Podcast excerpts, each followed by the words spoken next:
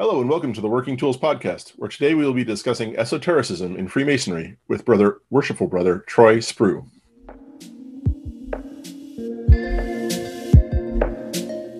Ladies and gentlemen, brethren all, welcome to the Working Tools Podcast, a casual conversation around Freemasonry. First, it's important to note that our thoughts and opinions are our own and do not reflect those of our Grand Lodge or respective craft or concordant bodies. Please connect with us and ask questions via our website at theworkingtoolspodcast.com.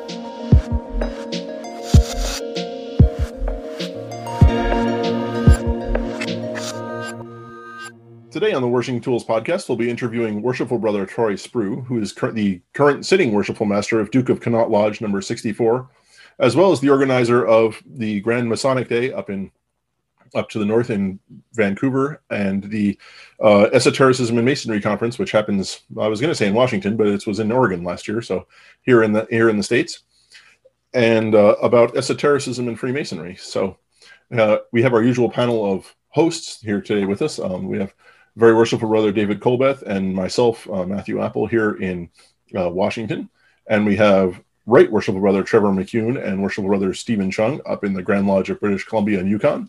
And as I said earlier, uh, worshipful brother Troy, also from the Grand Lodge of British Columbia and Yukon. So, welcome, worshipful brother Troy, and uh, thank you for coming out on our humble podcast.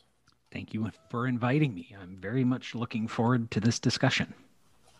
So, uh, when we started talking about as a group that we wanted to do a conversation about esotericism and masonry, which I know is a topic that the several of the, the hosts, uh, past and present, are interested in, we uh, your name came up very early on because of your involvement with the various conferences and stuff. So, um, I guess my my first question is sort of what is esotericism? You hear it's a sort of a term you hear a lot around in some Masonic circles, but what does it kind of refer to? What does it mean?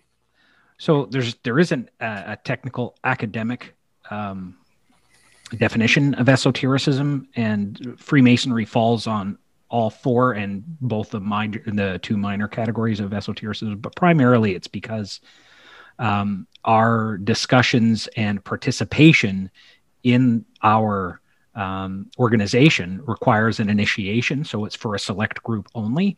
And it requires um, a mysticism uh, or a mystical worldview.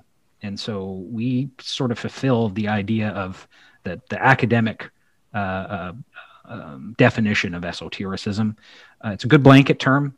Uh, I like it because it, it, it, infers a third way. So rather than, you know, re- religious or theology on one hand and a completely materialistic or scientific viewpoint on the other hand, it provides sort of a, a, a third way of knowledge.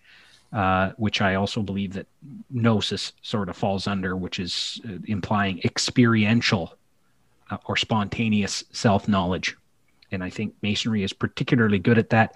It's probably the largest um, esoteric, formal esoteric organization on earth. Um, one could say that some large religious groups would also be considered esoteric or have esoteric schools within them.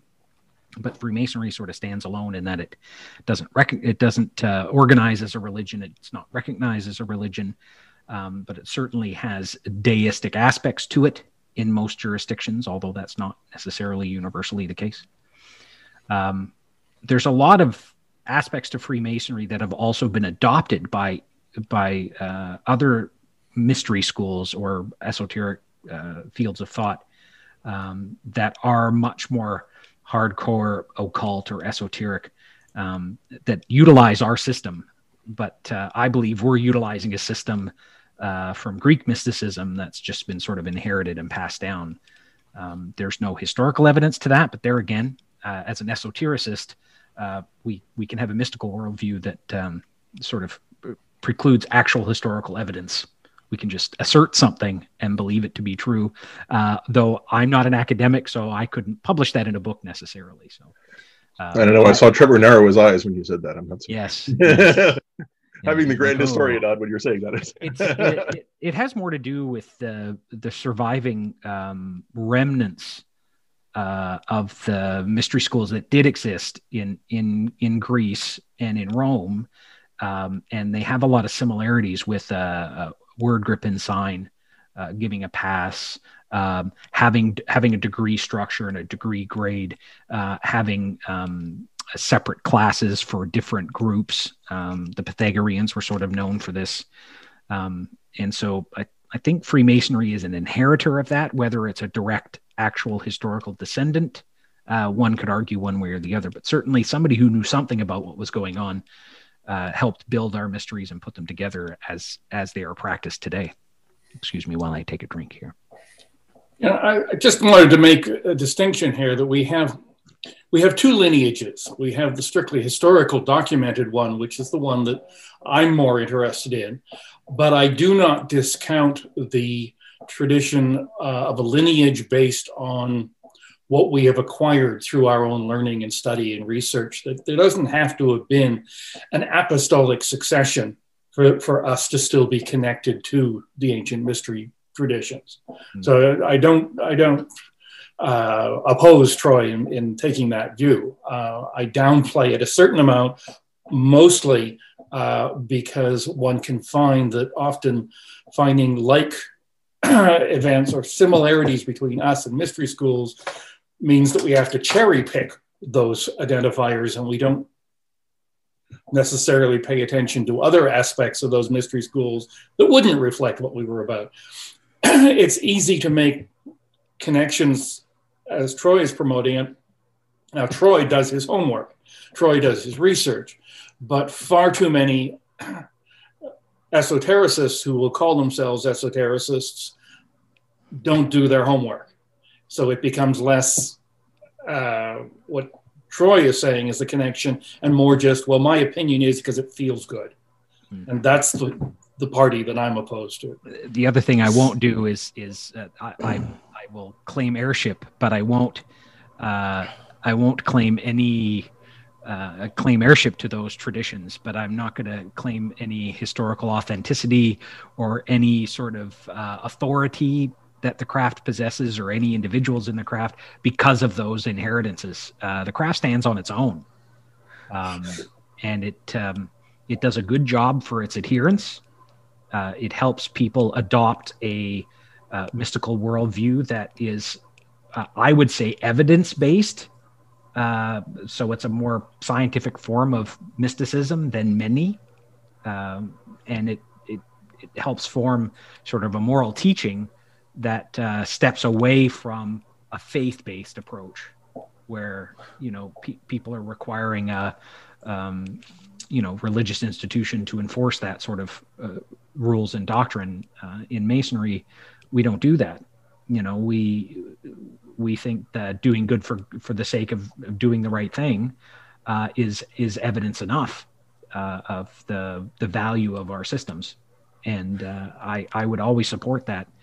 And uh, having had the experiences I've had and experienced the fraternity that I have, and being involved in in the the type of um, uh, peculiar practices I'm involved in, I'm I'm a big supporter of the craft in for these reasons that it, it does such a good job, and uh, I think there is good uh, independent evidence to support that it does good work for its adherents, and it's not just the the claims of the adherents themselves. You and Trevor both mentioned this mystery schools. Um, can you enlighten us uh, who know nothing about what that might be? Uh, probably the most well known historically is the Eleusinian mysteries, which were practiced in um, the the Greek societies. I think post Pythagorean, probably about 600 BC, 500, 600 BC, maybe even earlier um, and they were agrarian mysteries. Uh, and I think it was a very similar to the mythology, the Persephone mythology that's uh, well known from Greek mythology. I'm not a scholar on the subject. And, but, and uh, nor am I, but I think we can go beyond that. And I think we can go back to the Egyptians and the Sumerians. But it, because it, a mystery by that name, because they weren't keeping the sort of records that we've been able to discover any specifics about what they were doing uh, anyone now can go online and find out, find out exactly what we do throughout our entire ritual. All we really know about uh, the Eleusinian mysteries or, or, or the, the earlier uh, Nile mysteries um, is that they involve, as you say, an agrarian rebirth Yep. uh, symbolism, uh, twofold. One about the changing of the seasons tied to the crops, uh, and the other just uh, the measuring of time. Hmm. Uh, one, I think it has been said that one of the defining characteristics of humans uh, in the animal kingdom is that we keep time.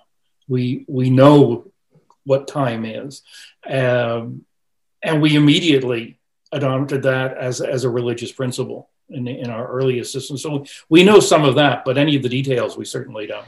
Well, I think the other the other thing that's important to recognize about human societies is that we place a value on life, and we recognize our own mortality, and because of that, um, the uh, the particular archetypes that are celebrated in our mysteries would always be celebrated by human societies. Every human society is going to have mystery schools or celebrated teachings about these uh, these archetypes, this birth, life, death cycle, and the roles that the that the I mean, uh, um, uh, Carl Jung defined these archetypes, but there's a number of different archetypal systems. One of the most well-known uh, books of images is the is the tarot, and it it these archetypes are found.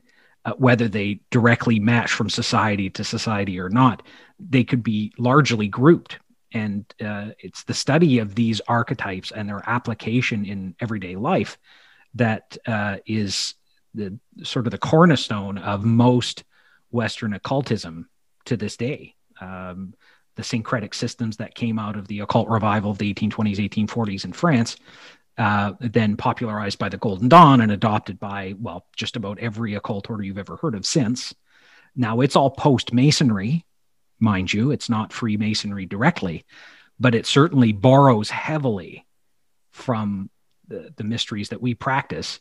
And the more Masonic degrees you take, the more you're like, well, you know, this is this is directly related to that, or or or this degree relates to this archetype, and um, uh, none other than Albert Pike does a, a a fairly good job in his Scottish Rite Freemasonry of describing um, these archetypes and ascribing them to to different tarot and different uh, different meanings, kabbalistic meanings, uh, and the Kabbalah and tarot, at least to these um, uh, syncretists who syncretized the system together, um, find a lot of similarity from these meanings. I just happen to believe that that these archetypes exist as part of human experience. It's the nature of being a person and being a thinking being that these archetypes occur. And as Trevor was saying, you know, we we recognize time, but it's more than that. It's that we recognize death and change in death, and that we aspire to something higher than ourselves and and beyond death. And you know, we we hope against hope that there's more than what's going on here, uh, because otherwise, you know, it's uh, it's it's awfully nihilistic to just be uh, born, uh, live as a man, and then die and become worm food, and not have any continuity of existence, the feel of the continuity of existence. Wow, that was deep. Well, maybe we can get into a few specifics. Now, we know in Sure. the lodge that we process uh, clockwise with the sun, and of course, there's a Deos, of Deosil. meanings to that.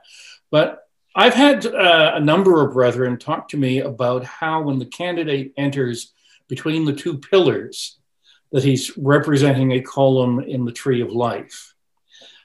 And I don't see that in Freemasonry. I have no trouble with a brother who wants to see it that way. Just don't impose that on me. But perhaps you could speak to that and some other conflations of different traditions into Masonry. Well, that's a good one. Um, that that the the three pillars version of the Kabbalistic tree of life was probably popularized uh, most recently by uh, Eliphas Levi, uh, Alphonse Louis Constant, who published a version of that tree of life. It had been known before, but I think that was the probably the most popular publication. Um, uh, one of his publications, uh, High Magic, probably about 1840, 1845. I'm not as familiar with his work, but uh, I believe that that's where that image comes from of the the middle pillar, the the, the pillar of balance, whereas the other two pillars, the pillar of mercy and the pillar of severity, uh, represent male and female polar opposites, or the the light and dark, these sort of polarities, and that the the man standing in the middle, the the, the middle pillar, the balanced pillar, represents you know a mix of both attributes. And when you lay those pillars out with the sephira of the tree of life, it does create a very uh, simple system that incorporates a lot of mystic number. So you've got you've got the three represented, you've got um, uh, three, four, and seven represented. You've got 12 represented. You've got 22 represented, and these are all important. I can go on and on. Three and four because of the um, the elements, and five also. Uh, six and seven also important because of planetary magic. Seven traditional planets. That would be the six traditional planets with the sun at its center, and then you've got 12 the astrological signs. Now, when you total total them all up, you get 20, 22, and 32. So 22 being the the, the trumps of the the tarot, and and and 32 being the 10 sephira and the 22 trumps of the tarot, which all, also represents the 22 Hebrew letters. You can go on and on and on about the syncresis that's put together there. Um, the idea is to have um, uh, a symbolic worldview that helps you create connection and apply meaning sympathetic meaning. You might have heard the term sympathetic magic. Uh, most magical systems or esoteric systems have these sympathetic attributions. They're not scientific uh, relationships, but they uh, they imply meaning uh, for example, uh, the number seven in this system would imply the planet Venus. It would imply the sacred feminine. It would imply uh, the metal copper. Uh, copper. It would imply uh, the the color green or the emerald stone. It would it would imply a number of other things to do with seven. And one could say the same thing about six or five or three or there's there's lots of famous uh, uh, materials about this sort of thing that uh, probably the most famous one is you know crowley calling himself the b666 crowley identified himself with the sun and um, the the sephira the tifereth and and he would say said famously in a court battle when he was being um, pointed at by the by the prosecution. Oh, you call yourself the B666. Crowley's like, oh, six is a solar number. I'm just calling myself Little Sunshine. And and so this is an example of how these meanings can be a- applied over and over with the one at the top and the 10 at the bottom. And I give a long talk about the about the Kabbalah, and it's the kind of thing that one could go on and on and on about to people who are not interested at all, and it becomes very tedious so, but uh, if you're interested in in finding out about this stuff, there's plenty of material published. Troy Troy is one of the most self-aware esotericists oh, thank you. I know. As he says, the rest of the world is just not interested. Yeah, enough. Yeah. the glazing over. Most so, I, right. like, along those lines, does so if one is a uh, how to phrase this? So most Masons I know if you were to say, give that little speech you just gave on the numbers and the in the in masonry, in just that three minutes, you would totally.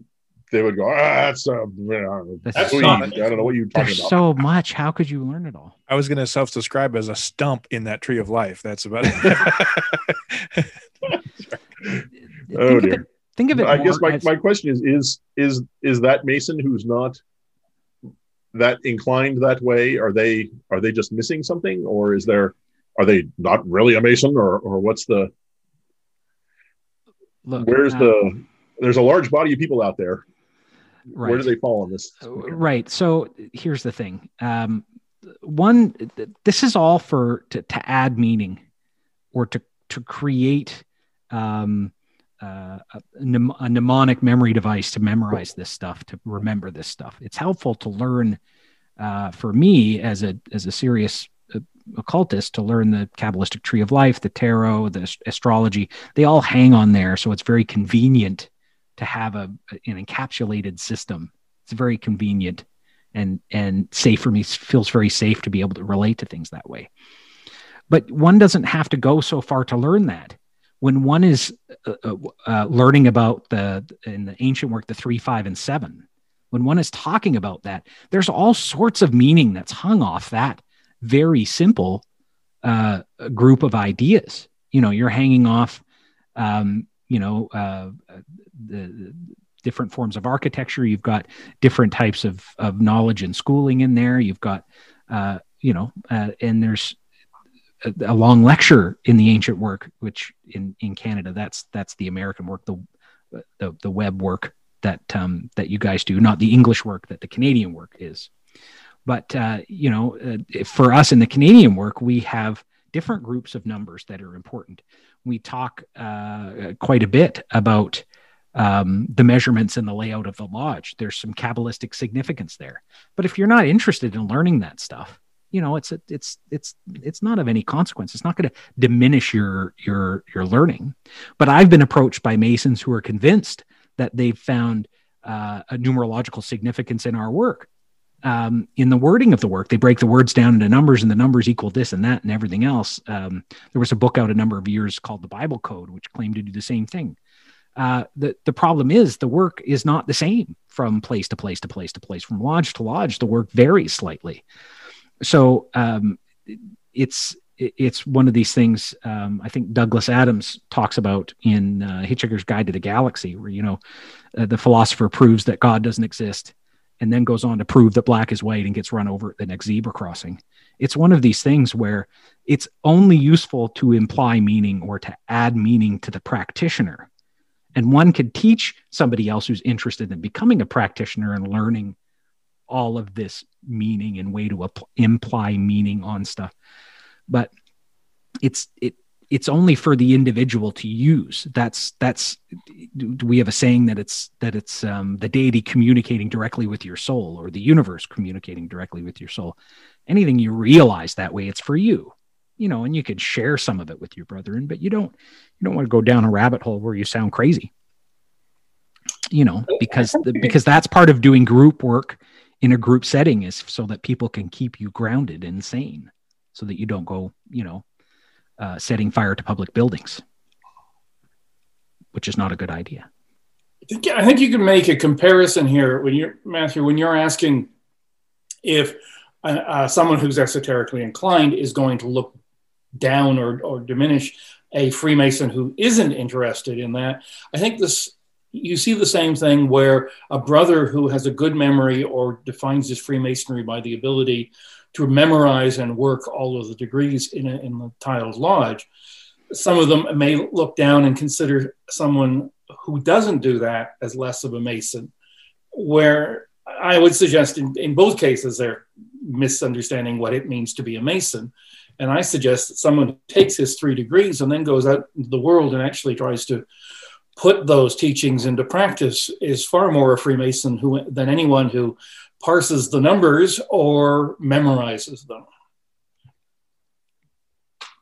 Yeah, it's, it's it's it's it's important to remember that those of us who might study these things might find uh, a, a, beautiful symmetry in the way the lodge is laid out or the way uh, we march around, um, how many circumambulations there are, how many knocks there are, how many times things are said uh, you know the the numbers implied in our teachings all of this stuff might might might further uh, dig into that candidate uh, and and get their hooks into that candidate and therefore be practiced by that candidate.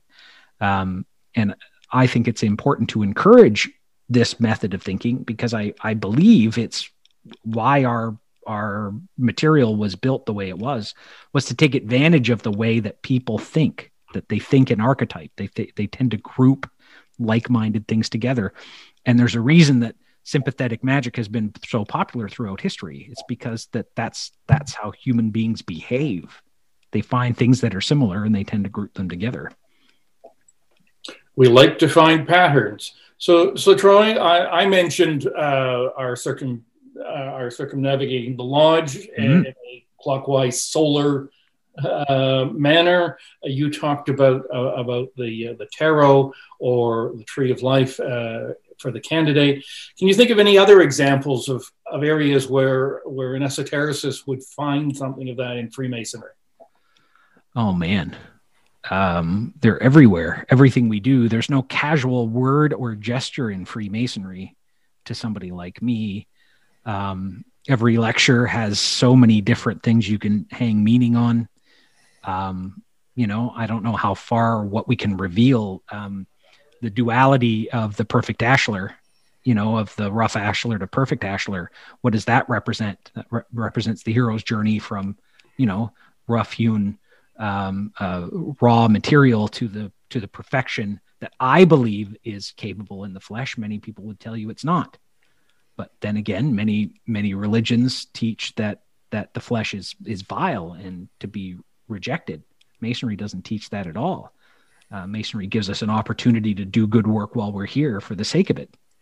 Um, there's there's so many things. Uh, the the the five stars, or sorry, the seven stars that are visible in a lodge, are a, a, an easy allusion to the seven planets, and that's suggesting that um, people might want to go back and look at those forgotten sciences uh, that used so much traditional astrology. And I don't mean uh, the astrological symbols. I mean that the wandering planets, the the seven traditional uh, solar bo- uh, um, uh, bodies that would travel through the through those uh, twelve zodiacal signs, they were much more important, and so so many traditional archetypes attach themselves to those seven.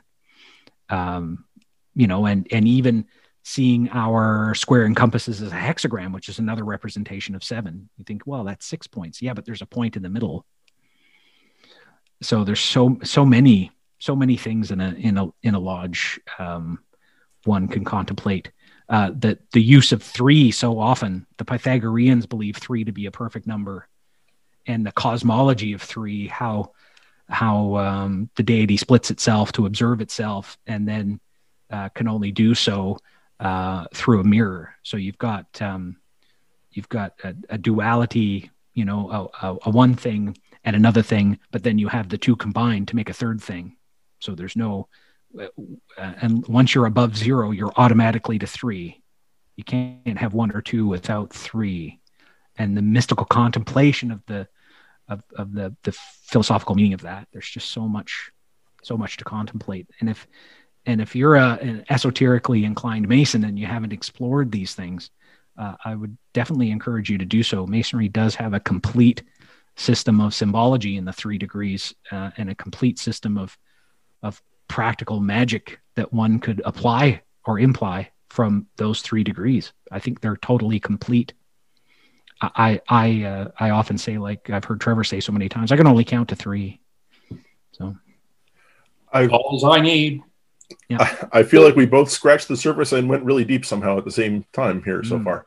Uh, um, so if it's uh, well, a uh, Troy, if you're willing to hang on for a little while longer, we, we'd lo- love to uh, record a second show with you here about this topic because there's there's certainly a lot there that we've just alluded to uh, now. But I, I understand you've got some events coming up that you might like to uh, discuss briefly before we run out of time here. Do you?